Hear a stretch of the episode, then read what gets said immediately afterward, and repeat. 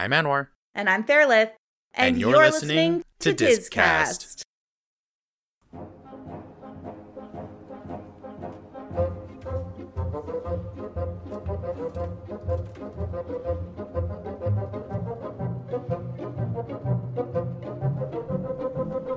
Hello, hello, Fairlith. Hello, hello, Anwar. Okay, How's so it going? It's going good. How are you? I'm I'm good. I'm really excited about today's episode because I mean honestly, I'm mostly excited for Disney news. I'm really excited to talk about the film because I actually Mhm. mostly really enjoyed it and I was pleasantly surprised by it. But oh my gosh, me Disney news today. Yeah, like Ah! okay, so we literally we literally recorded like 4 days ago. Mhm. And then just in like the 4 days, like Disney has been dropping ridiculous bombs. Like, Yeah. just in the last 4 days. so Like, much oh like my god. It's I'd insane. send Anwar this little thing I found, and then he'd send me back something he found, and then there'd be more stuff. It was just a snowball of Imagineering news, mostly, I think. Yeah, But, like yeah, it's wow. mostly it's mostly like big Imagineering news, uh, because like everything else is just like, admittedly, like not a whole lot since we last did Disney news, um, because of course we only did it like a few days ago. Mm-hmm. Four but, days like- ago. But like, wow, what I know. what's something to come back to? All right, so uh, do, would you like to start? Um, sure. I'll I'll try. I don't even know. Like, I I would usually like to do Disney news from like least exciting to most exciting, but it's all exciting. But it's all super Um, exciting. Like, all Let's start. I guess the least exciting bit is uh, we had a, a chance to look further into the decor of the Disney Wish, which is the new cruise ship, Yes, and oh, the grand, um, not ballroom, but the the grand staircase room, the grand foyer, the grand rotunda. I don't know what it's called, but the main the main room that every Disney cruise ship has, and indeed every cruise ship, I guess. Yep, yep, um, yep. the equivalent to the Titanic stair room. Um, that has the brass, uh, bronze rather, Cinderella statue. The rest of the de- decor is made to look like the sparkly um, Disney magic animation from, uh, I guess, from Cinderella. from Cinderella, from Snow White. Anytime something sparkled, um, and it just is the most marvelous, amazing aesthetic. I I just I highly recommend looking at it. I, I guess what we'll put the video in the show notes. But oh my god. It's so beautiful. It's it makes me want to go on a cruise. I'm very scared of dying in the ocean and being eaten by a shark, but I think I might make an exception for this cruise ship. This cruise ship is is amazing. Of course, we're talking about the Disney Wish, which is the next big uh, uh, cruise liner to join the Disney Cruise Line fleet. And yeah, like the big thing that they were going that they were talking about was like their whole concept was like all of the Disney parks have like a castle in the middle of them. Why don't we put a castle on the water? And that's basically what they did. Like the decor and everything inside it is very that. It's very reminiscent of like castle style. And like what you were saying, like a lot of the sparkles and a lot of the decorations uh, is reminiscent of like the sparkles of just Disney magic. And but they made a point of specifically saying that uh, there, there's there's a big chandelier in like the main, I guess like the main atrium or whatever it's called uh, of uh, of the ship, and they were saying about how because the main focus of I think the ship was Cinderella. That was like their main um, uh, inspiration, and they were like, yeah, like in the sequence in in Cinderella when the when the fairy godmother is like casting the spell to change her dress and like all the Yeah. swirls and spirals and everything, and they were like, yeah, we're just gonna go ahead and take that and we're gonna turn that into a chandelier. And it's it's beautiful. Like it's so pretty and it is sparkly and shiny and it's great. And yeah like it's just it's it's gonna be really great. And it's really really nice because like the the people that are work the like the, the the video that disney released in regards to it um is uh they highlight two people who are working on the project a woman by the name of uh, laura cabo uh, who is a portfolio creative executive of the of uh, the disney team. And uh, apparently uh, uh, her i think she was saying like her father like worked uh, like in uh, in ships and stuff like that yeah. uh, I can't remember if she specifically said that he worked for Disney, like uh, in in that sort of thing. I, I No, he didn't. No, I didn't. I, I don't think he would because I don't think the, the Disney cruise lines were a thing back then. But like she, so she like had loved Disney for like all her life and everything, and of course her father being a navyman, and so she was saying about how like this was very much um, a dream project for her. Uh, and then of course uh, one of the other people that worked on it, um, hold on, I'm trying to find her name here. Do do do, it's coming. Hold on, uh, Claire Weiss uh, Yes. is the creative director and uh, apparently like her story is like yeah like one day she was like wandering through disney or uh and uh just fell in love with everything. And she's like i want to be able to create this. I want to work for this. Like i want this to be my job. And then Yeah. she just you know and she now she's a disney imagineer working specifically for the cruise lines designing and directing this project. Mm-hmm. so it's really cool. And yeah like the video is great. Everything is pretty uh, they're using like 3D pretty. modeling to like look at it. Like this video it's is this so video is insane. cool. Yeah, it's like they they have this massive. I guess it looks kind of like an IMAX theater combined with a photo studio, and they can Yeah. project what the the size of the rooms in the cruise ship on in real size and walk Uh-huh. through them. But it's it's like they're walking through. It's it's like the holodeck. It's insane. It's so cool. It's it's really really magical. It's really really great. It just looks so. It just looks so dang pretty. Gorgeous gorgeous Yes. so like i've always thought the disney cruise ships were you know intriguing but i never thought i have to go on one Mm-hmm. now i feel like i have to go on one Ah, Yeah, it's it's pretty great. Yeah. Yeah. So that's the big one again. Like uh, like we said, we'll put the we'll put the video that Disney released uh, about all like the design aspect of the uh, the design concept of the of the ship. We'll put the the clip of that in the show notes so that you can all go ahead and take a look at it. Uh, and then next up, I think is something that uh, you are particularly excited about because it's all about the Jungle Cruise. i love the jungle cruise Yes. um well should i should i talk about it yes, go for it. Well, I mean, uh, I I didn't actually take notes on this. I just kind of geeked out. But um, there uh, have been a lot of details released recently about the Jungle Cruise refurbs that are going on in uh, Disney uh, California, Disneyland California, and uh, Disney World. And um, they're they're doing it in two separate ways. Uh, Disneyland, of course, is opening on April 30th, so they're just going to keep Jungle Cruise closed. Um, same with Matterhorn; both are being refurbished right now. Um, in Disney World, though, they're doing a phased uh, redecoration where they've already taken out many of the animatronics and rearranged them to uh, sort of hide the gaps. They've put tarps over um, the equipment in the ground, and so some some of the uh, ride in Disney World is looking a little sparse right now. But uh, the skippers have been given new jokes to sort of cover that and uh, deal with it. But um, they're hard at work. And uh, what else, Anwar?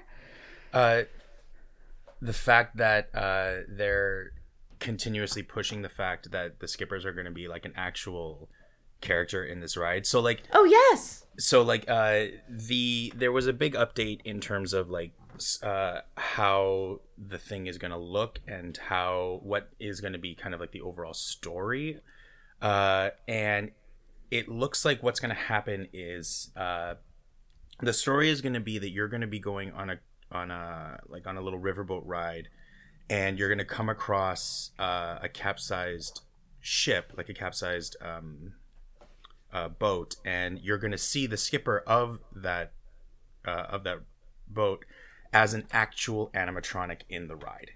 So he's going to be an actual character within the attraction which i think is really cool. Yes, I agree. and and the fact is is that this ride is just going to further push the whole um this overarching narrative that uh, for those of us who are a little more familiar with a lot of the lore that is within the disney parks a lot of us know about S.E.A. and we've talked about S.E.A. um, i think it, it, it's the society for explorers and adventurers is that what it's called Uh, I believe so. yeah.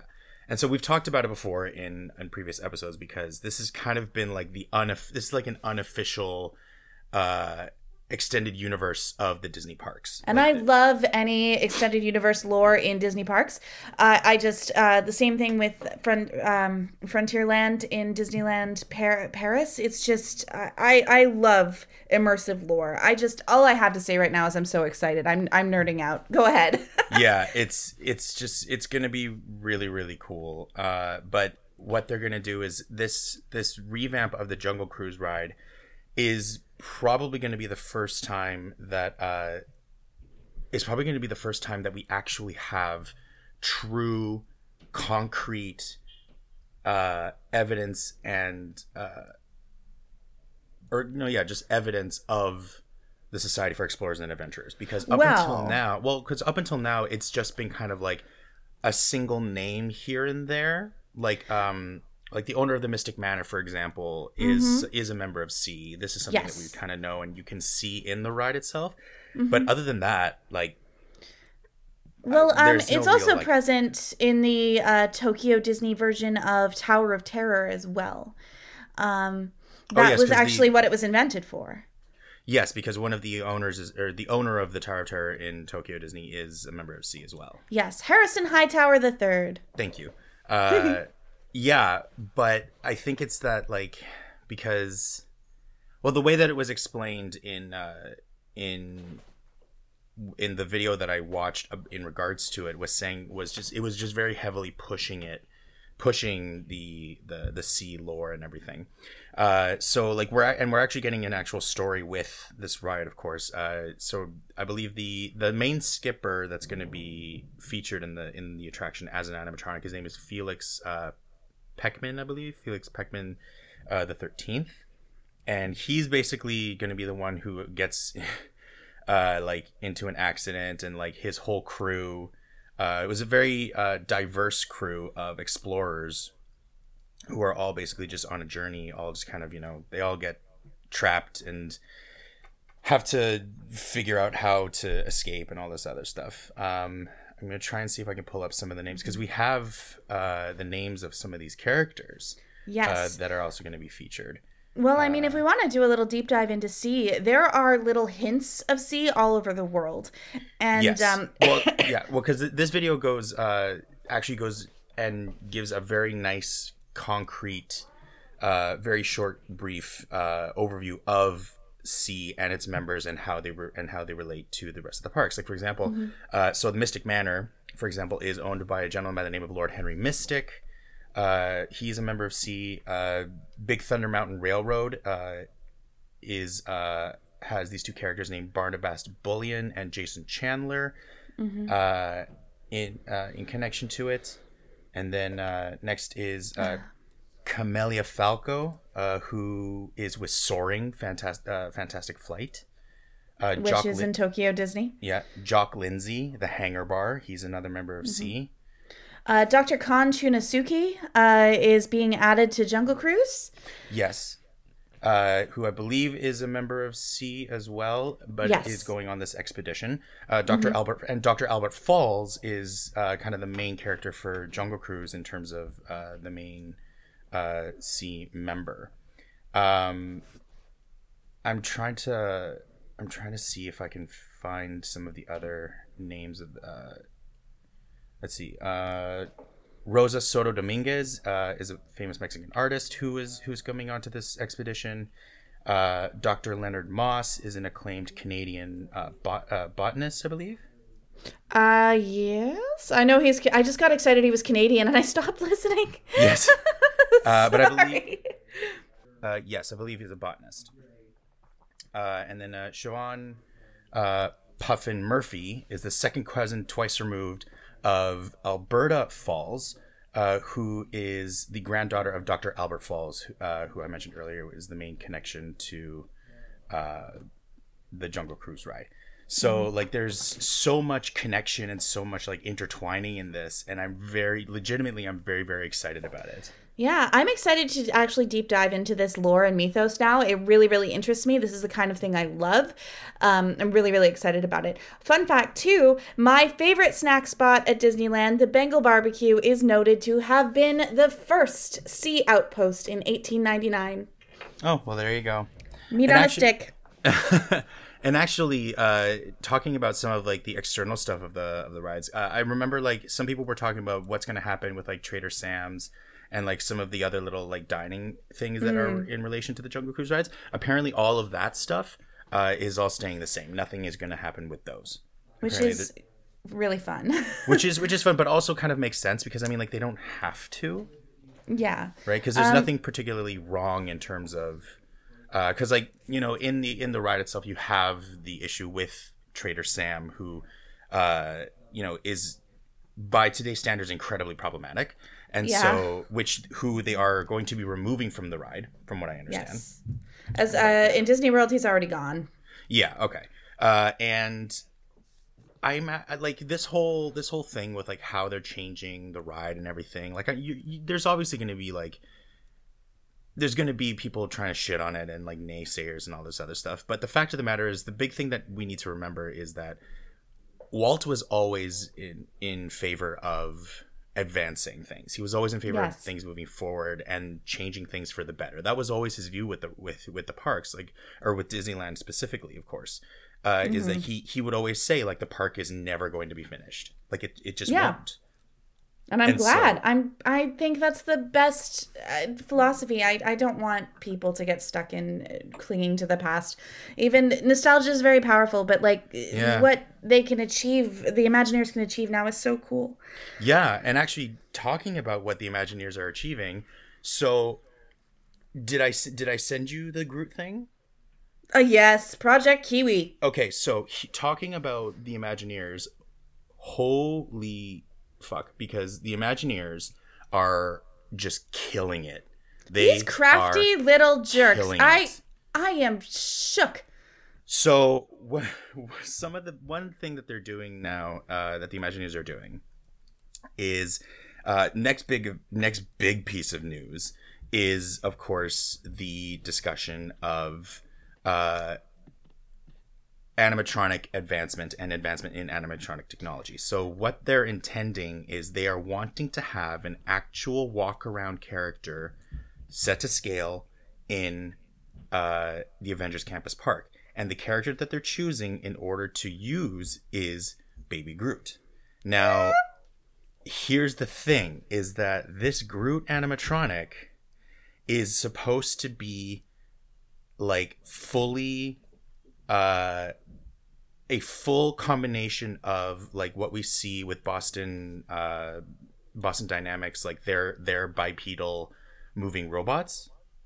A combination of that and a combination of um oh i can't remember the name of the company but it's the company that has like their that like ai woman who like is like the, the most famous uh ai because she is like so int- she, she's so intelligent like she's able to actually like interact with people i can't Is remember that Sophia, yes the humanoid robot? yes Uh, goodness. um, that uh, robot was developed by a Hong Kong-based company called Hanson Robotics. Thank you. So basically, this Groot animatronic is meant is kind of a combination of those two things, in that you're gonna have this baby Groot animatronic literally walking around on its own. Well, probably with like a handler. Probably with a handler. Yeah, when they have R2D2 and um, the talking garbage can and WALL-E and stuff, which is a different situation. They always have a little handler. Yeah, so like you'll have like the baby Groot animatronic, obviously with its handler, and then the idea is that this animatronic is going to be able to actively, like, communicate and react to people, and stand on its own and be able to walk around.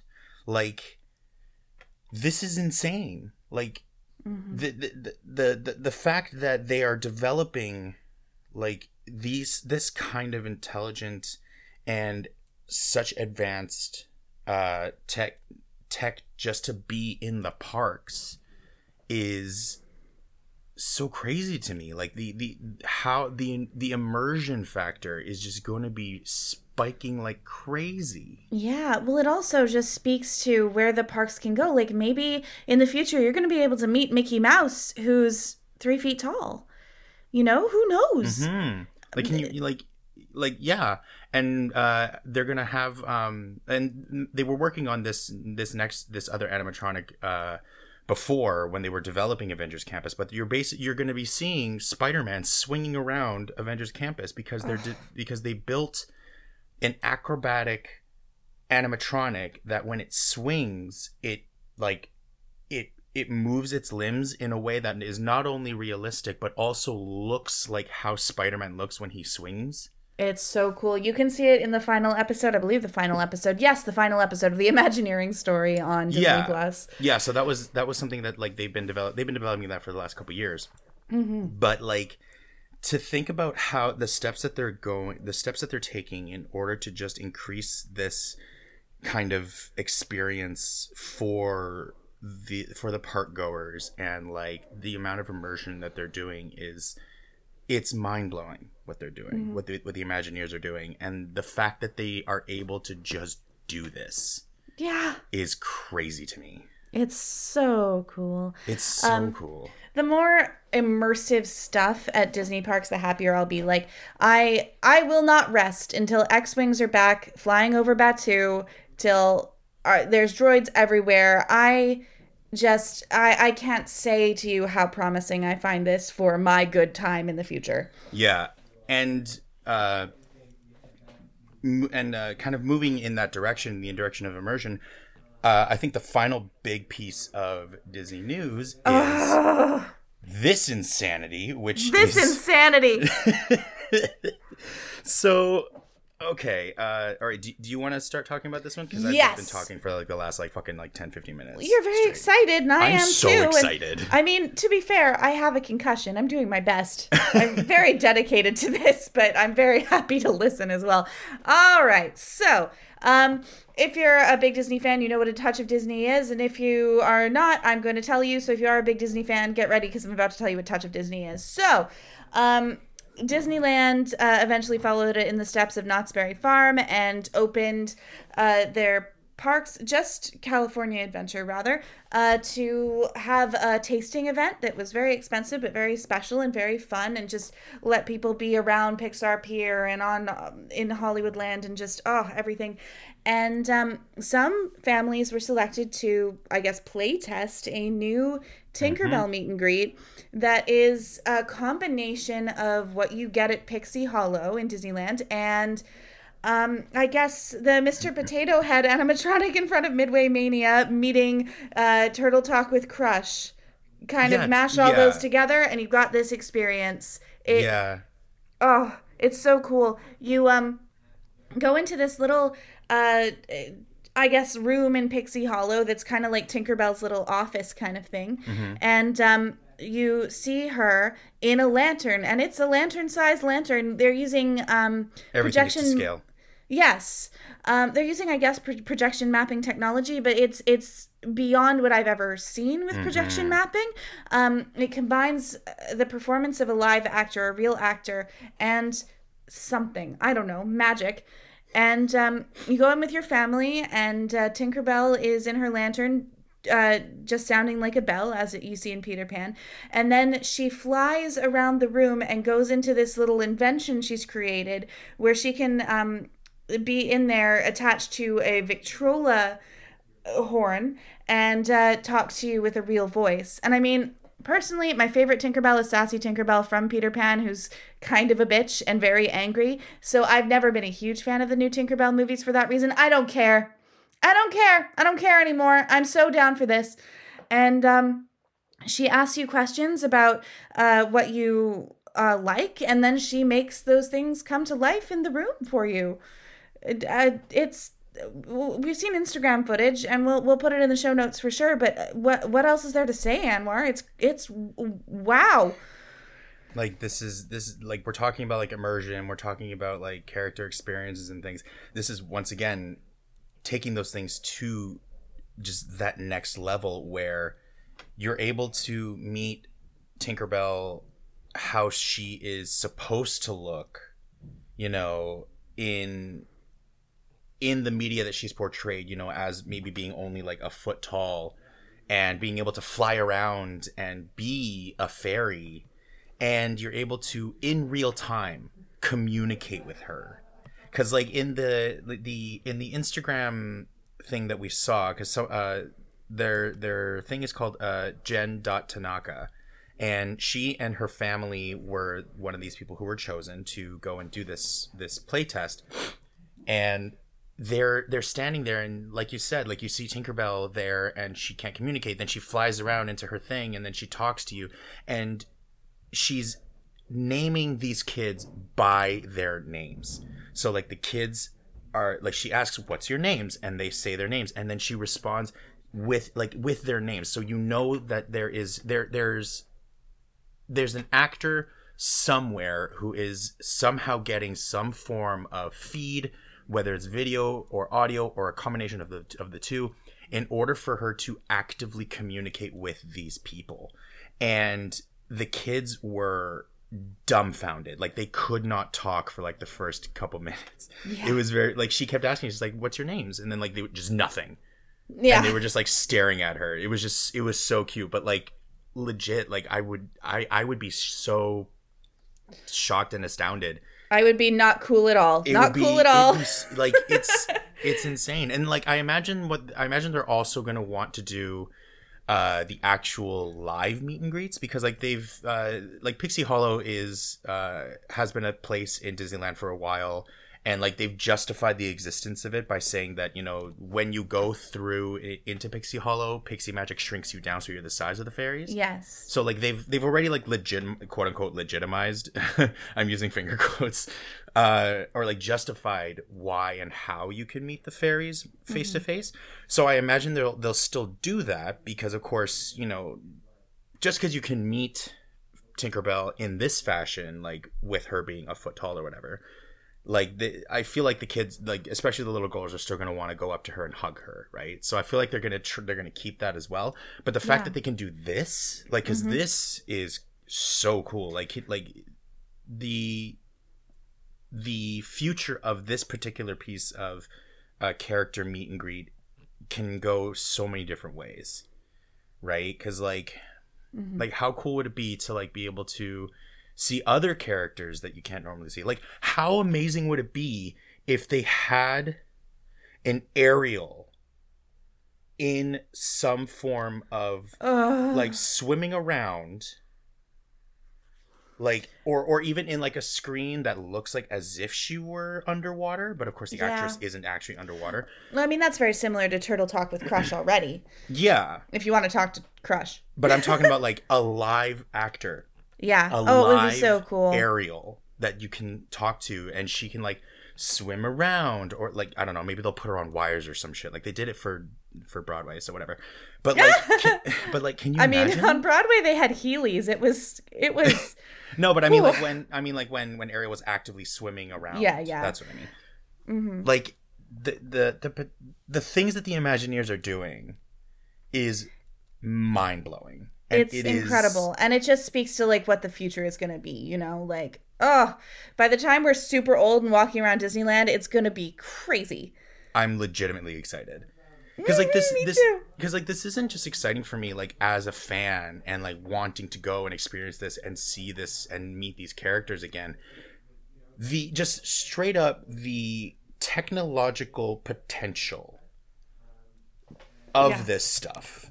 Like the ability to like maybe have somebody live in your living room being projected into your like like actual 3D not needing any glasses, not needing any sort of goggles or VR shit, none of that, but actually have somebody be able to be projected live into your living room. yeah Like oh wouldn't that be ins- oh my gosh like can i you need to stop using crazy and insane but like i it's ah but it's just so like good. the the potential the technological potential that all of this is having. Like so, like this is this is bonkers. mm-hmm. it's bonkers to me and i'm i'm so excited about it i love it i love this stuff i love seeing this stuff how technology how technology is advancing at first for this for the purpose of entertainment. Yeah. because of course we as people all desire entertainment and like different ways of entertainment. And so like how this is going from that and then how we can potentially use this in our homes. Yeah absolutely. I i cannot wait to see what happens. Yeah it's it's it's it's gonna be insane. It's gonna be great. Hmm. um is there any other news other than that we're stoked other than like we're kind of losing i mean i'm losing my mind over all this me too Uh, no, I think that's pretty much it. Like, I think that's mm-hmm. kind of the.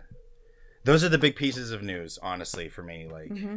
Oh, me too. I don't know. I think like Disney World did something for Earth Day at one point, but mm-hmm. honestly, like, okay, in comparison to like some of the other stuff that they were doing this week, like, or the other stuff that, that was released this week, like, yay, Disney World did a thing for Earth Day. Okay, that's nice. Meanwhile, hey, but look at this ridiculous piece of technology that these people have developed.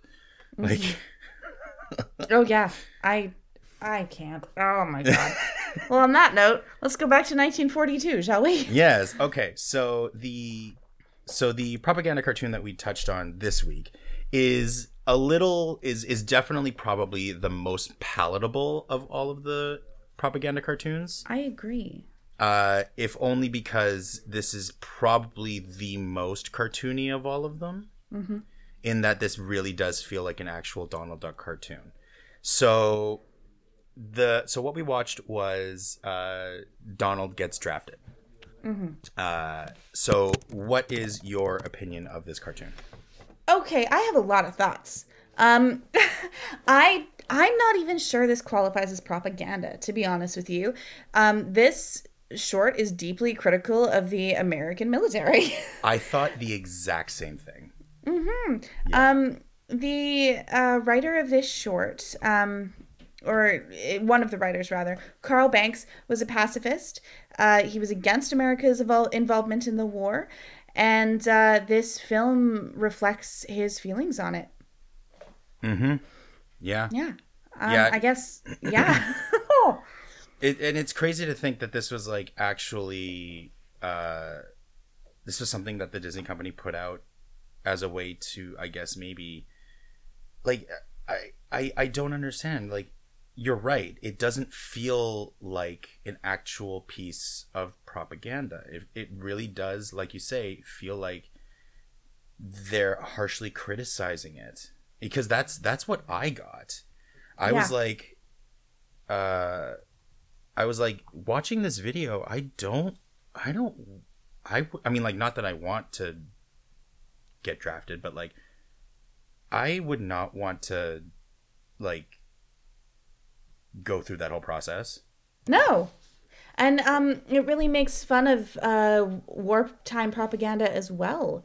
Yeah, It um, it makes fun of the recruitment advertisements and how they uh, suck people into uh, uh, signing up. I think I thought it Yeah. was uh, really strong that way too. yeah, because like the uh, when Donald is walking up to the draft to the drafting office, like he sees a bunch of these posters, kind of talking about and advertising for the arm for the army, and like a couple of them are, of course, using uh, feminine images as a way to try to lure men to to draft or to sign up.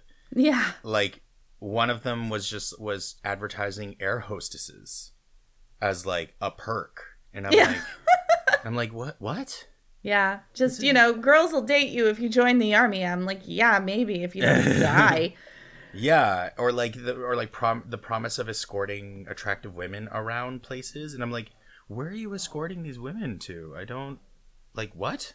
It's just very very strange. Yeah, it, Very, it- very I thought it was quite funny. It was really refreshing after all the other ones we'd seen.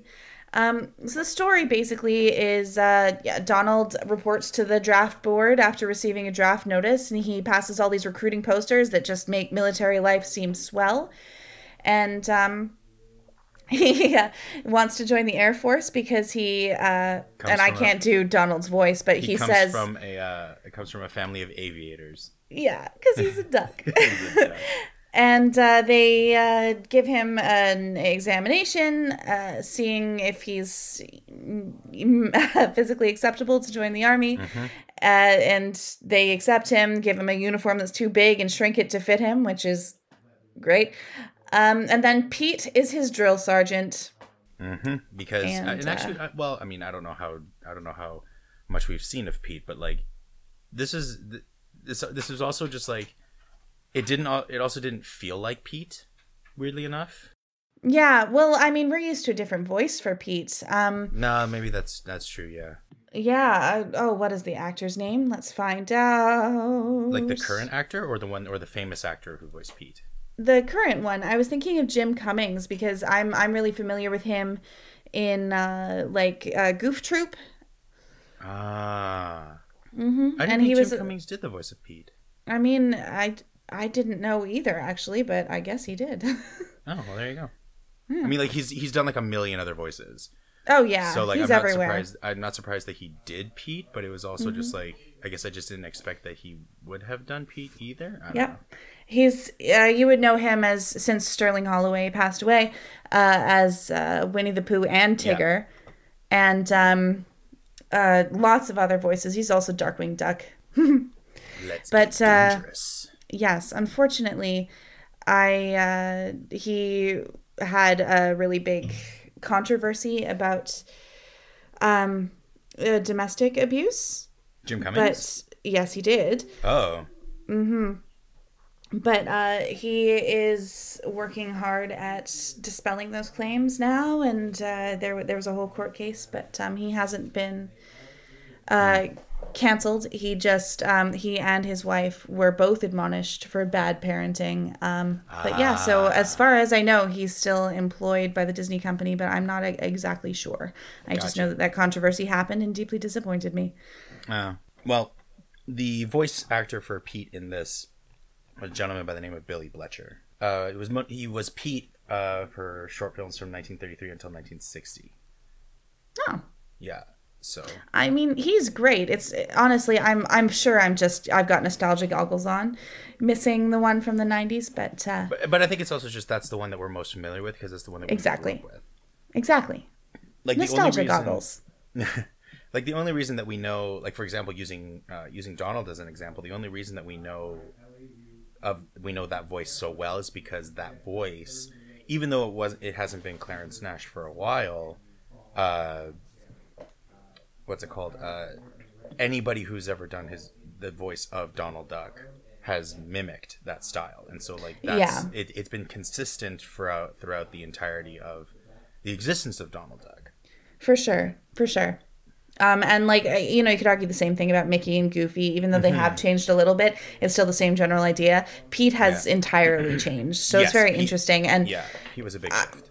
Honestly, more than anything, um, well, it's a good short, and it's it's um, really great for my little leftist heart. But uh, it's also just really interesting to hear what the original Pete voice was if you're a Disney van- fan and want to compare the two. A lot softer than I expected. Yeah, To, very almost, interesting. Yeah. A lot softer. Yeah, it was. It, it was just interesting. Yeah, Uh, it's yeah. Um about eight minutes long. It's I'd say worth a watch, especially if you've watched the other propaganda cartoons we've been talking about. This would And definitely be a good palate, palate cleanser after. all a really this. good palate cleanser. It's also the first uh, ever cartoon to show Donald's canon middle name, Yes, Fauntleroy. Fauntleroy. My partner pronounces it Fauntleroy, but I don't think Oh. that's right. I think it's Fauntleroy, but I I, think it's honestly, Fauntleroy I, just because of uh, just because of the fact that the L and the E are the way that they are. It, his middle name is spelled F A U N T L E R O Y, Mm-hmm. and so to me that reads as Fauntleroy. well, let's look up the pronunciation. Pronunciation, rather. I can't. If I'm pronunciating, pronunciate wrong. My goodness. um, how do we pronounce it? Um, because I I just know that Leroy is a real name, so I always Yes. just thought. Um, let's see. Well, I'm gonna go. I'm gonna go with Fauntleroy just because that's what it looks like to me. I found a YouTube video. One second. Fauntleroy. All right, we were right. Yep, we did it. Yeah. Nice. Yeah. go us. Go us. Yes. All right, gosh, we're already 40 minutes into this, and we haven't even touched on the film we watched. Yeah. Uh, so the film that we watched today was Melody Time. Melody time. So your first opinions of Melody Time, what did you think? I liked it, but I thought Pecos Bill kind of ruined it for me, to be honest with you. You think so? I didn't like it very much. I. Mm, that's just not my kind of thing, and it was Fair. really long. um, It, it's but the longest sequence. yeah, it's. Uh, I thought uh, when when the movie first opened, it had the typical Disney Plus. There are cultural depictions in here that are outdated, but woof. Um, Overall, though, I thought it was really well done, and I thought it was delightful, and I loved every single sequence. Um, and I actually really love Western stuff. Mm-hmm. And then I thought Pecos Bill was a little bit um, masculine for me, and a little racist. I mean, like, yes, we'll. I mean, we'll talk about it once we actually get to it. Uh, totally, but otherwise, I I really enjoyed it. Yeah, no, I, I was actually pleasantly surprised with how much I genuinely enjoyed Melody Time. I think it mm-hmm. was like I think it was because the the songs in it are better mm-hmm. than Make Mine Music, and I agree. Uh, and the animated sequences are also better. Yes. Um, there's there's no weak one in it. They uh, Make Mine Music has a lot of slow sequences in it, and this one has I I would say one slow sequence in it, but it's a nice little moment instead of like yeah. Jesus, this again. Yeah. yes. Yeah, actually, that yeah, like uh, I, I think are you talking about trees? Yeah. Yeah. It's just yeah. called trees. It's just called trees. It's just a poem about trees. And you see some trees. And you see trees and they sing about trees. But it's nice. uh, yeah, um, and uh, it was interesting because like uh, a couple of these, like there are a few in here that I've seen um, references of in the past. Like I've definitely seen. Well. I've seen I've definitely seen references of Once Upon a Winter Time, which is the first sequence. See, I've never uh, seen that. I'd seen Little Toot before. Uh, the the the parts of Once Upon a Winter Time specifically is mainly just like the beginning and the ending of it, in which like you mm-hmm. see the couple like in their little horse-drawn carriage. Yeah, and I think we we should that... say um, this is similar to Make Mine Music and Fantasia in that it's an anthology series mostly about the music that the cartoons yes. are set to. Yes. Um, uh, sorry, go ahead. No, it's okay. And uh, yeah, and so like the and I think that they've used uh, cuts of that sequence showing the couple in their little uh, horse-drawn carriage like whenever it's been like christmas season and they're doing like something in relation to snow and winter and that sort of thing. So yeah um but yeah so like the first uh, segment is uh, once upon a winter time which is basically just a song about two young lovers uh, jenny and joe apparently i loved it. are their names and basically just joe takes his his sweetheart on a date to go ice skating on a frozen lake and it's all very cute. He kind of shows off. You know, he's like, "Look at me, I'm such a good skater." He's like trying to teach uh, Jenny, but she's not as good. Uh, and she's wearing a hoop skirt and, and a corset. A, uh, yeah, she's wearing, yeah, she's not exactly uh, um, wearing the probably the most appropriate apparel. Well, I mean, it's it's the late 1800s. I'm not sure of exactly the time, but like, I appreciate that she tried. Yeah, I think it is. It's I think it's during the late 19th century for sure. Like, I, it's mm-hmm. those. It's definitely that look. Um, yeah. Yeah, and uh, I I thought it was cute. I thought it was a very cute sequence, especially because like you have like the you have like the little rabbits that are like paralleling them, which I thought was really cute. Mm-hmm. Yeah, like, I really like the little bunnies. Yeah, that was very very cute. Um, yeah, and then I like, think. Uh, it's weird that they went ice skating on a lake that was attached to a giant waterfall. I mean, like I, I saw the waterfall and I'm like, oh, we need to have, and I was like, and I was like, as a writer, we need to create some sort of scary conflict in relation to water. Let's do a waterfall. It, it kind of yeah, seems like, to be like their main go-to because this isn't the first time. Go ice skating that. on a lake attached to a waterfall. But That's like, ridiculous. it's always a waterfall. Why is it always a waterfall? well, I mean, I don't know. Alligators are asleep in the winter. I guess I don't know. I don't know. It, it was very like it's a little silly, but like it's really lovely, and yeah. I really like the designs of the characters. I and, did too. I thought yeah. they were very. I thought they were very, very. uh soft is really the only word that comes to mind. Yeah. They were very so pretty. soft and nice. It was a it, yes. it's a good soft and nice. It's a good opening sequence for sure. Yeah. It's not exactly going to win any awards for feminism because it's a damsel in distress story, but also like meh. It's yeah. 1948, whatever. Yeah, and yeah, that's fair. Uh yeah, and so all in all, very sweet, very cute. I liked it. And then yep. next is uh Bumble Bum- Boogie. Bumble Boogie. Uh, oh, actually, I should I should mention. Uh, so a lot of these sequences and songs had some pretty high profile people behind them, like whether they were voice acting or narrating or singing or whatever. Uh, so like, uh, for example, Once Upon a Winter Time had uh, features Frances Langford singing the title song about the lovers, uh, and I believe the main kind of like overarching uh, narrator of the sequence. Um, I I thought they gave us the name of the narrator, but I don't For Once Upon a recall. Winter Time? know of like the whole movie of like in between Oh. the sequences. Gosh, I'm not Buddy sure. Clark. Buddy Clark. Yeah, it was a gentleman by the name of Buddy Clark. I'm not super familiar with who that was. He was an American popular singer of the 30s and 40s. Oh, there you go. Uh, and then Mm-hmm. He died with- in a plane crash in 1949. Oh, well, that's Well, that's why you haven't heard much about him. When he returned from war, his uh, career took off, but then he died untimely. oh, that sucks. Sorry, I didn't mean to bring you down. Well, I mean, like that. What happened happened. Uh, but yeah, and then uh, Frances Langford, uh, also known as Julia Frances Langford, uh, was an American singer and actress, popular again during the golden age of radio. Uh, and she was the one who was uh, singing the song uh, for "Once Upon a Winter Time." And now, uh, Mm-hmm. which Bumble- I loved. yeah, it's it, it's a very very cute song. So Bumble Boogie, I think, was interesting because it was basically like, is basically like a jazzy version of Flight of the Bumblebee.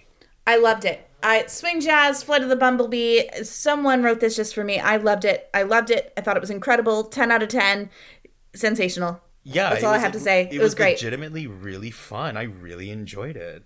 I Mm-hmm. was like, oh, like swing jazz actually works really well with this song or with with this piece of music. Like, It's just about a it. little bumblebee. He's uh, fighting all the music happening around him and visiting flowers. yup. And then uh, this was the music was uh, courtesy of Freddy Martin, who is a, an American band leader and tenor sax player uh, with his orchestra.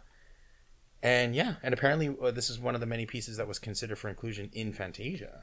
Yeah, and I mean that I think that leads me to mention that nothing in this film or in Make Mine Music at- even approaches the level of detail and precision in Fantasia. Though no, Fantasia was really a hun-. Fantasia was a hundred percent like the peak of this concept of like music sequences featuring or with uh, cartoons to go along. Like Fantasia was a hundred percent like the best version of this. Mm-hmm. Yeah, and then I, it'll be nice. It'll be nice to appropriately judge it against Fantasia 2000 when we get to that because I'm excited about that one. I haven't seen Fantasia 2000 in literally since I think since I saw it the first time. I don't think I've seen it Yeah, since. I like Fantasia 2000 a lot, but it is something. There's something to be said for the hand drawn animation matching up so beautifully to the Oh, music. yeah. Yeah, it's yeah, um the original Fantasia is just such a feat. It's it's so epic to watch because you know the effort that went into it. Um, because they didn't have any computers to help them. No. Anyway, I digress. Yes, we well we, we go more uh, we talk more about Fantasia in our Fantasia episode, so go back and listen to that. Check it out. Check it out. Uh, the next sequence is the Legend of Johnny Appleseed. So I really really liked this sequence. Um, I did too. This was also one of the first. This is also one of the uh, the first sequences in this movie that is exclusively like an actual like American folk tale yes. which I actually kind of really liked. Like I liked that Mm-hmm. it was like, oh, like let's use an actual folk story like that we Yeah. that we can appropriately talk about. Yes. uh, Um, I mean, he yeah. was also a real guy, which is interesting. yes, yes. So Um, John Chapman was his name. John Chapman. Uh, well, here's an interesting fact for any of our listeners who are in Vancouver, um, British Columbia, which is where we live. Uh, if you ever went to outdoor school, as part as is mandated by the uh, Vancouver the school system, um, you might remember singing the song from this as your grace before you ate every meal at outdoor school, and I was so surprised to hear it. Um, every time we ate at outdoor school, we had to sing a, a secular version of the song he sings, which went, Oh, the earth is good to me, and so I thank the earth for giving me the things I need the sun and the rain and the apple seed. The earth is good to me. Johnny Appleseed, clap our friend. I, I was so surprised to hear it. I didn't know it came from anything. yeah, Um, I- it was a very weird thing to do. yeah. It, it was it, it was very it was very cute. I liked it. It I that there was like an actual like he had like his own little song that he would just kind of sing to himself. Yeah, Uh, I loved all the animals liking him. It was really sweet. Um, yeah. Fun fact: They talk about all the different things they made from the apples he planted, but he didn't plant those kind of apples. You couldn't make pie from the apples the real John Chapman planted. You could make cider, and the thing was at the time. Um, in the 1800s, the water uh, in a lot of places wasn't safe to drink, but cider would be. So the only thing you could use um, those apples for was to make cider. But uh, he saved a ton of lives by planting those apple trees for that reason. There you go. There you go.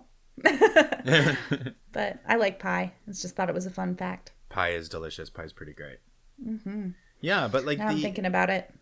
but uh yeah like visually this is also just a really really nice cartoon like how they uh with all like the the big open greenery and then like the inclusion of like the ch- the apple blossom trees and just the colors the colors were also beautiful i'm Gorgeous. i'm also i'm also a fan of the fact that they spoke almost exclusively in verse Yeah. which just tickles me i just think that's very fun when, Absolutely. when people speak exclusively in verse Yes, and uh, The Legend of Jon- Johnny Appleseed is one of the few Disney animated works to feature religious content. Yes. This one was th- I didn't 100% notice that that it was like, oh yeah, this is definitely very this has some very heavy like uh Christian uh I guess messaging, but even not really messaging. Yeah, he's carrying his Bible around too. Yeah, like th- there were, there wasn't an actual like Christian message to go along with this. It was more just he also just happened to be Christian, which when you think about it makes a hundred like it makes complete Oh, absolutely. sense. Well, I mean, you the historical figure was a missionary. That was his whole thing. Yes. Um, but usually Disney just doesn't go so religious. It's it's just interesting. yeah just uh i did notice that and then i and then i also kind of remembered it's like oh yeah no walt was probably very christian considering that he was you know an upper class white man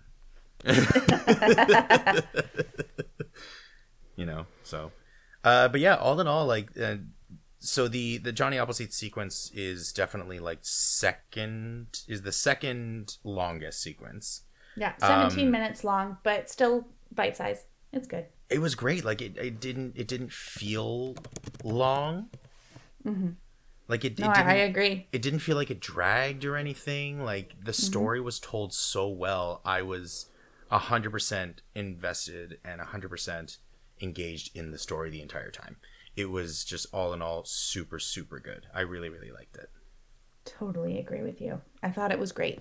yes And then and then Little Toot.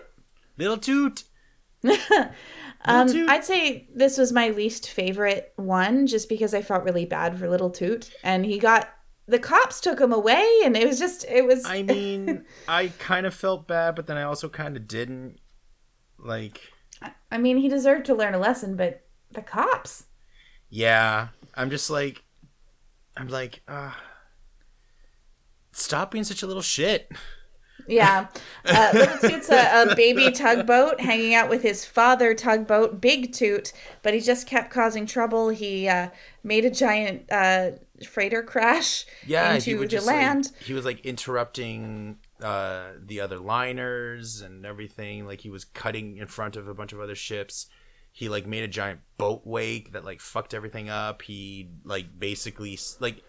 uh, Granted, at one point he did try to help, but then he just made the situation worse.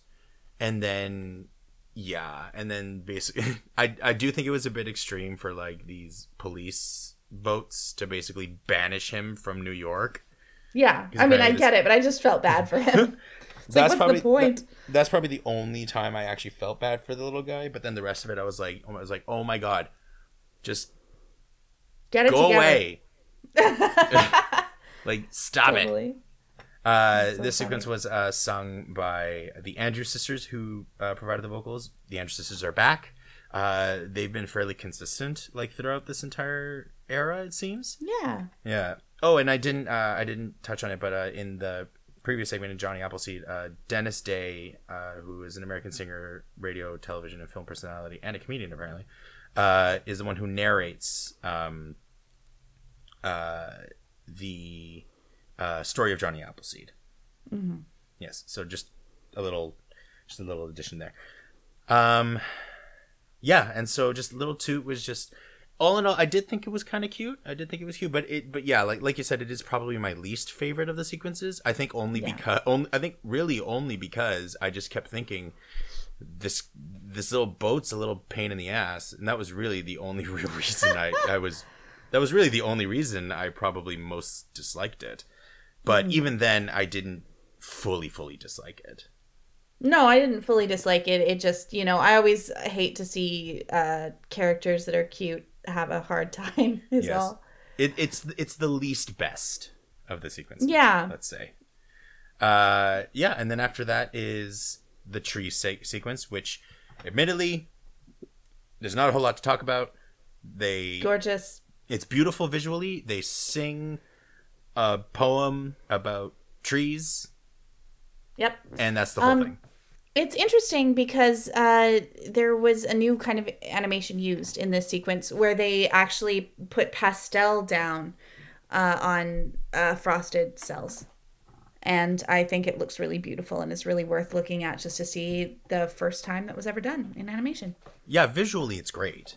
No Visually, it's story, really. Just No, it's just it's just a poem about trees. uh, and then and so yeah, like there's just not a whole lot to talk about in regards to that one, other than visually it's beautiful. Definitely go watch it. Uh, and then the next se- sequence is blame it on the samba. So we're we're back uh, in South America. Ah, my favorite guy is back. We have Jose Carioca who's back. Uh, Jose! we have the Aracuan Bird, and of course we have Donald. Now, of course, they none of them talk in this. They're they're purely there, I think, just for the fact that this this sequence is, is uh, so this sequence is uh, all about the samba, and it is using a song that was originally in in Portuguese, uh, a song by Ernesto Na- uh, Nazareth. Uh, I'm gonna see if I'm gonna try and uh, see if I can pronounce it. It's uh, it's a 1914 polka called uh, Apanete Cavaquino. I think that's how you pronounce it. Uh, Uh, it's better than I would do. yeah, uh, but yeah, so that's yeah. basically it. Uh, and so they just fitted it with English lyrics. Uh, I think I think the English translation is uh, as direct of a translation as possible, so it's still basically the same song, but it was just done in English with uh, the the Dinning sisters. Cool. I think it's Dinning sisters. There's two N's. It's Dinning Sisters, okay. yeah. Okay. And then Ethel Smith, who is a famous organist, uh, she plays the organ while Jose and Donald hang All out on dance top of the organ dancing. Yeah. Uh, also, crazy organ playing. Uh, So cool. Like, that was really really good. And like there was a moment Loved where her like, outfit too. Yeah, there was a moment when the Aracuan bird like blows up the organ because why not? Uh, and then she like Hmm. she's still playing it like as it's in pieces. I thought that was really funny. So yeah, all in Mm-hmm. All, like this, Oh, this yeah, this is just a re- this is another very very fun sequence and a fun segment, and uh, uh, yeah, it's just like a good addition to it. A fun way to kind of revisit uh, the the the South American uh, culture again, because of course that's where all of this really started. Like the wartime era started with South America, so we're coming back to it in this sense. Uh, and then yeah, so I, I liked it. I liked it. Yeah. Yeah. Me too. No complaints. Yeah, great. And then. and then Pecos bill. So this, Hmm. So this, so as we said before, this was uh, this is the longest sequence of the film. Uh, it's based on an old Texas folk story about a gentleman by the name of Pecos Bill, who is apparently like a super famous uh, cowboy character, kind of Yeah. kind of guy. Legendary cowboy. Yeah, legendary cowboy of Pecos Bill. Raised Um, by coyotes. Yes. So the story is that like apparently he fell out of a wagon that was traveling the west or traveling to the west to start a, for his family to start a life, which is what a lot of other like the pioneers all did. And then he like falls out of the ca- he like falls out of the wagon as like a child and then just decides to join a family of coyotes. so yeah, it's very it's very reminiscent of like uh you know Mowgli being uh, raised by wolves or uh that or that other famous story um uh what is it? Uh, the those two the two brothers raised by a wolf. Uh, It's it's like it's like a super it's like a super old um Greek sto- no it's not Greek it's not Greek I think my my brain just immediately goes Greek um Remus and something. Anyway I mean, basically I he's believe ra- you. That's interesting. he's raised by dogs. And then just kind of grows up and somehow becomes a cowboy. Um because reasons i guess. I don't know how you go from being raised by coyotes to becoming a cowboy. I don't understand that that jump well, it, but it just kind of happened. But the interesting thing about the sequence is that it's told it's told in an, in an entirely different way, and I thought this was very cool. I agree. How the fact that it was it was basically uh, so Roy Rogers is the one who uh, narrates the story. And then uh, the singing group, who's I believe known as the Sons of the Pioneers, are all kind of huddled around a campfire with Bo- uh, Bobby Driscoll, who is a young, who is a child actor, worked a lot with Disney, uh, and Luana Patten. So we have Luana Again? Patten back. Super cute. So funny. Best line of the whole movie. Widowmaker. That's a funny name. I'm like, I guess. but uh, go Uh, ahead. Yeah, and so basically, like these two kids are like they're all, I guess, just hanging out, just trying to learn about what it means to be a, a cow person. Uh, And then Roy Rogers tells him the story of Pecos Bill, and because of course Luana Patten had never heard of the story of Pecos Bill, mm-hmm. and so then they tell the And story. uh, his horse Trigger was there too. yes, uh, I don't know the significance of this horse. Oh Uh, gosh! Well, Roy Rogers is a famous TV, TV cowboy, and his horse is the smartest horse in the world, and he can answer questions. That's why he was nodding up and down to agree. Oh, see, I, I've heard of Roy Rogers before, but I didn't Mm-hmm. realize that he actually had like a horse companion. oh yeah, smartest horse, Trigger.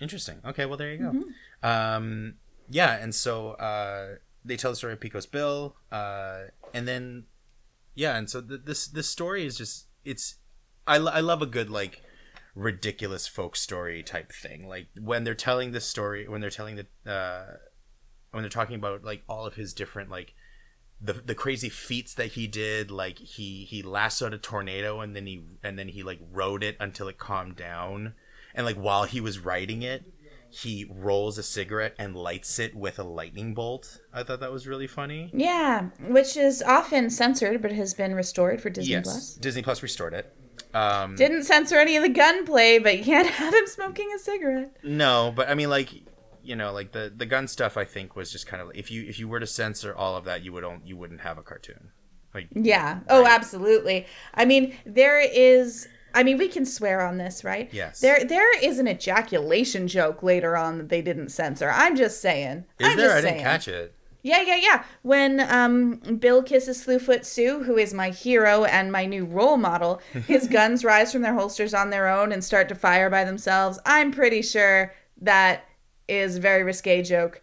I think. Uh oh yeah, yeah. Well that that kind of stuff happens like fucking everywhere and all the time. Like that Oh, uh, yeah. That kind of I'm just saying it's funny to censor cigarettes and having that kind of thing in your movie. I just I, I always think it's very funny, especially in Western film, that um, you can't have uh, sex, but you can have lots of violence.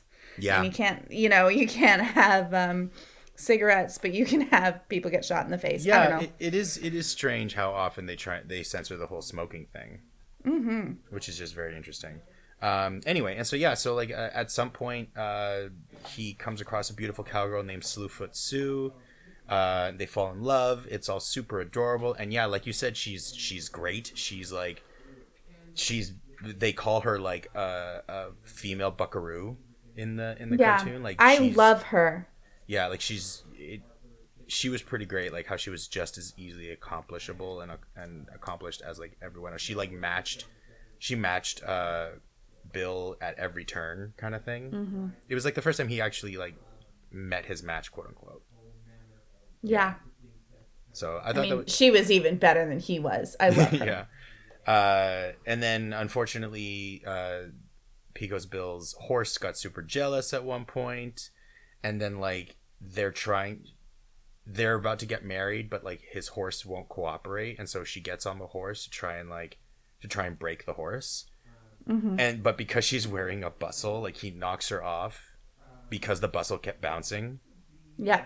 Bounced the- her right to the moon. I, I just thought that was very silly Very silly. But like gosh, um she shows up uh riding a catfish Yeah. that she's um like ensnared and that she's riding like a bucking bronco and I'm just like this woman he doesn't deserve her. She's perfect. She deserves to like be the moon. She's incredible. All the oh. while all the while like occasionally like powdering her face Yeah. Oh I yeah. Like when great. things get dramatic, she just powders her nose because she doesn't care.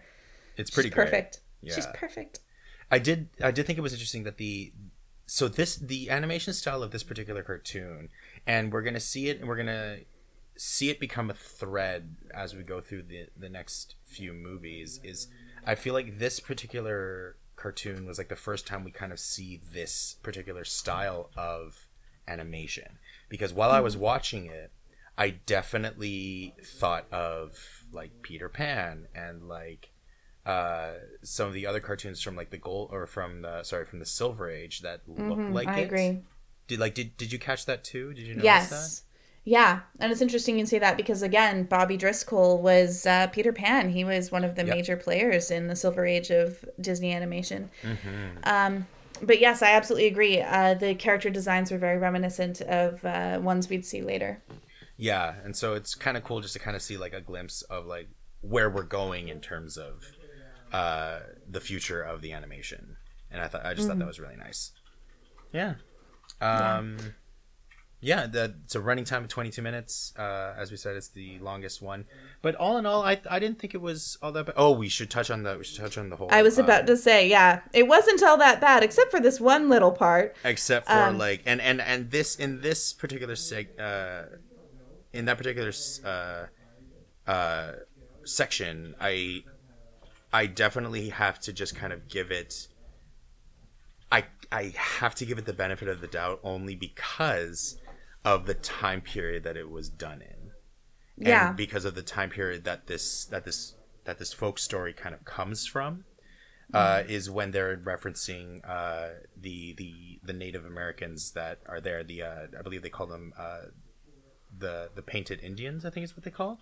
Uh, yeah, Yeah, they were so, uh, doing a war dance, painting each other different colors, and uh, yeah, he shot the makeup off them. yeah, and he shows up, guns blazing, he starts shooting, shooting, shooting, and then they all run away. And then like the the the idea is that he was saying that that was how they came across they that was like the birth of the painted desert, something like that.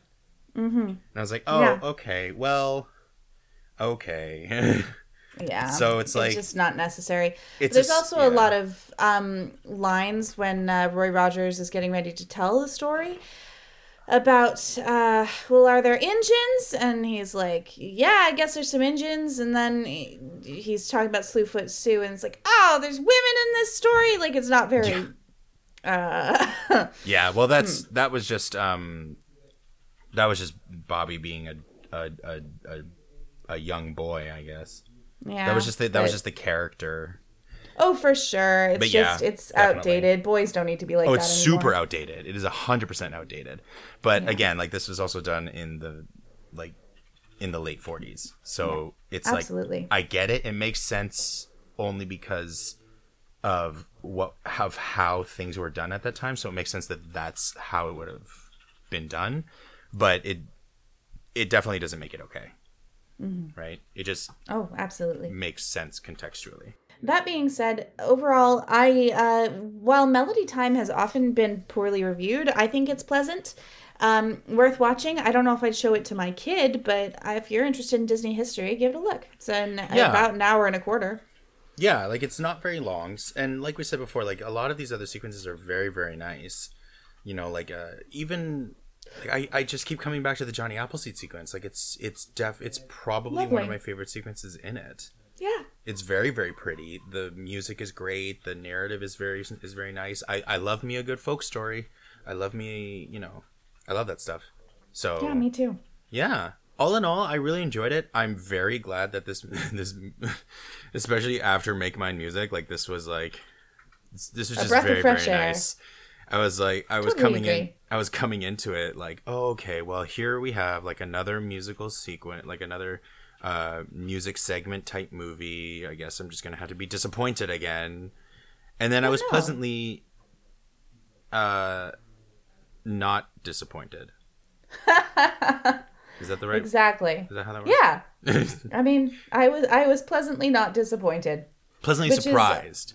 Yeah, That's it's a. what it I mean, it's valid though. I I was worried after Make Mine Music, and I thought this was lovely. yeah, yeah, I was definitely Um, worried.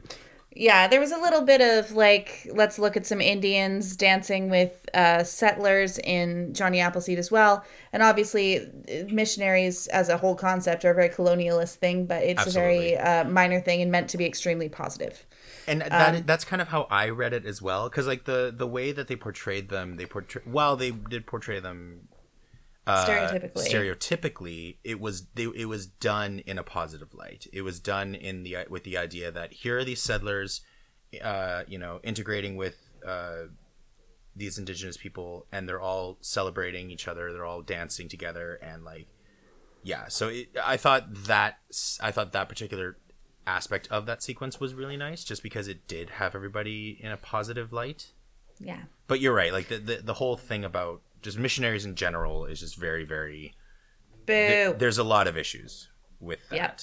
so yeah but the it was it was nice of them to focus the fact that uh, johnny's purpose was not to be a missionary but to just to go around plant apple seeds so i think while they did have some of that uh, well, they did have some of the sacred references. It was definitely more of a in a secular style and a secular story. Mm-hmm. Yeah. So, I also like that when they were referencing other like American folk heroes, they referenced, of course, Paul Bunyan, and they uh, and um, John Henry. Mm-hmm. Like at the beginning when they're talking about like uh, uh, when they're talking about like famous folk heroes, they're like, uh, there's a bunch of things that are like, uh, there are a bunch of very positive references for, for American folk heroes, you know, like uh, Paul Bunyan's axe, John Henry's hammer, and I'm like, oh yeah, John, like yeah, it's nice that they included John Henry, Yeah. you know, I agree. so I forgot. I forgot some Disney news. And Ah. can we just close with the Disney news I forgot? yes, Well, Disney parks are uh, starting to allow cast members to have um, haircuts, tattoos, hair colors, I Um, saw this. inclusive uniforms where they can pick pieces to express themselves better, like on Batuu. And I just think that's great. And I remembered because uh, a conservative Republican Christian posted a or posted put a think piece into the Orlando Sentinel about how he doesn't pay thousands of dollars to watch people he doesn't know express themselves. And to you, sir, I say fuck off.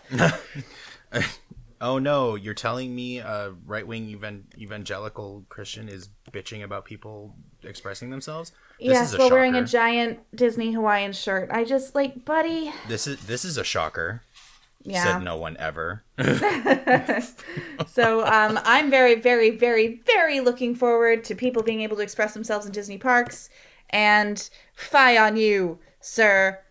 Well, it, it- yeah, because I saw a picture of somebody like posted. I somebody posted a picture of a Disneyland cast member with like short sleeves and shorts, but like exposing their tattoos on their arms. Love that. And I was like, and I was like, oh yeah, because it, ne- it. I guess it never really clicked in my head the fact that I've never seen a cast member, you know, just freely ex- showing their tattoos like that. Well, men aren't allowed facial hair. Men aren't allowed earrings. You're not allowed an unnatural hair color. All this stuff. I mean, the tattoo rules are it has to be the size of your hand with your fingers closed or smaller, and it has to be appropriate. And I think that's fine. I think that's reasonable. Um, yeah.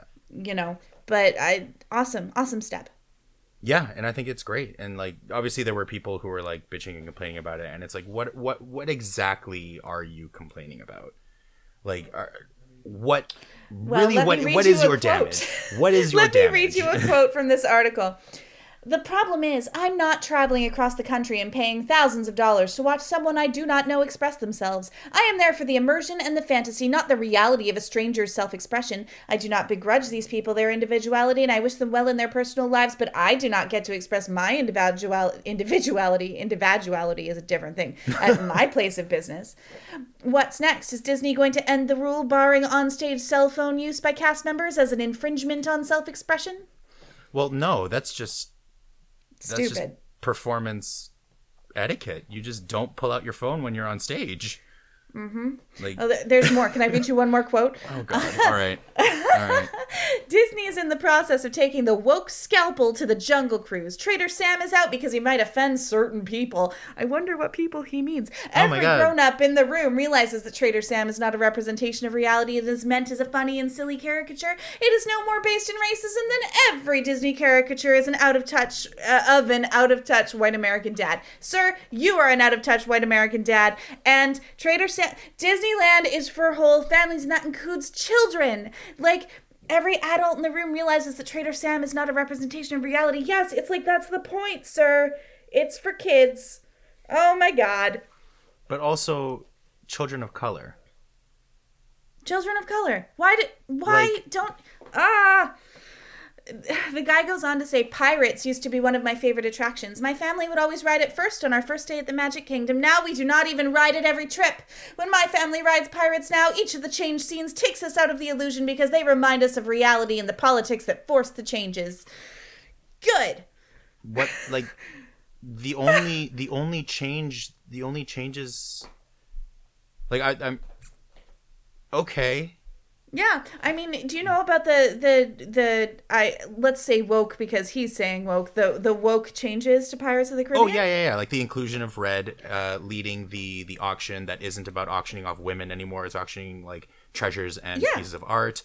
Uh, They swapped around uh, the animatronics so that it's not the men chasing the women. It's like The wi- women chasing the women men. chasing the men, or like or like just or like getting generally frustrated with with the male pirates, which honestly Yeah. I think is hilarious. Me too. Because, and if the men are changing women, they're carrying sausages. Which is just it. ridiculous. Uh, I mean, yeah, it doesn't matter. Why would you let it ruin it for you? Like you're the one ruining it. like not- oh no i'm i'm i'm sorry that your opinion of pirates was changed because they decided to not sell women as property Yeah. like oh gosh.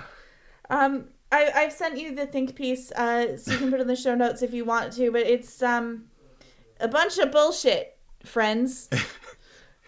uh angry it's just it's just it's just angry angry white evangelicals just bitching about how the world is changing and just how we're not it's not even it's not even that it's not even that we're being less tolerant about other people wanting to be assholes it's just the fact that we're not letting it get by anymore because it shouldn't have gotten by in the first place Yeah. There's and it's also there's small changes. What a freaking and also there's small changes like there's small changes.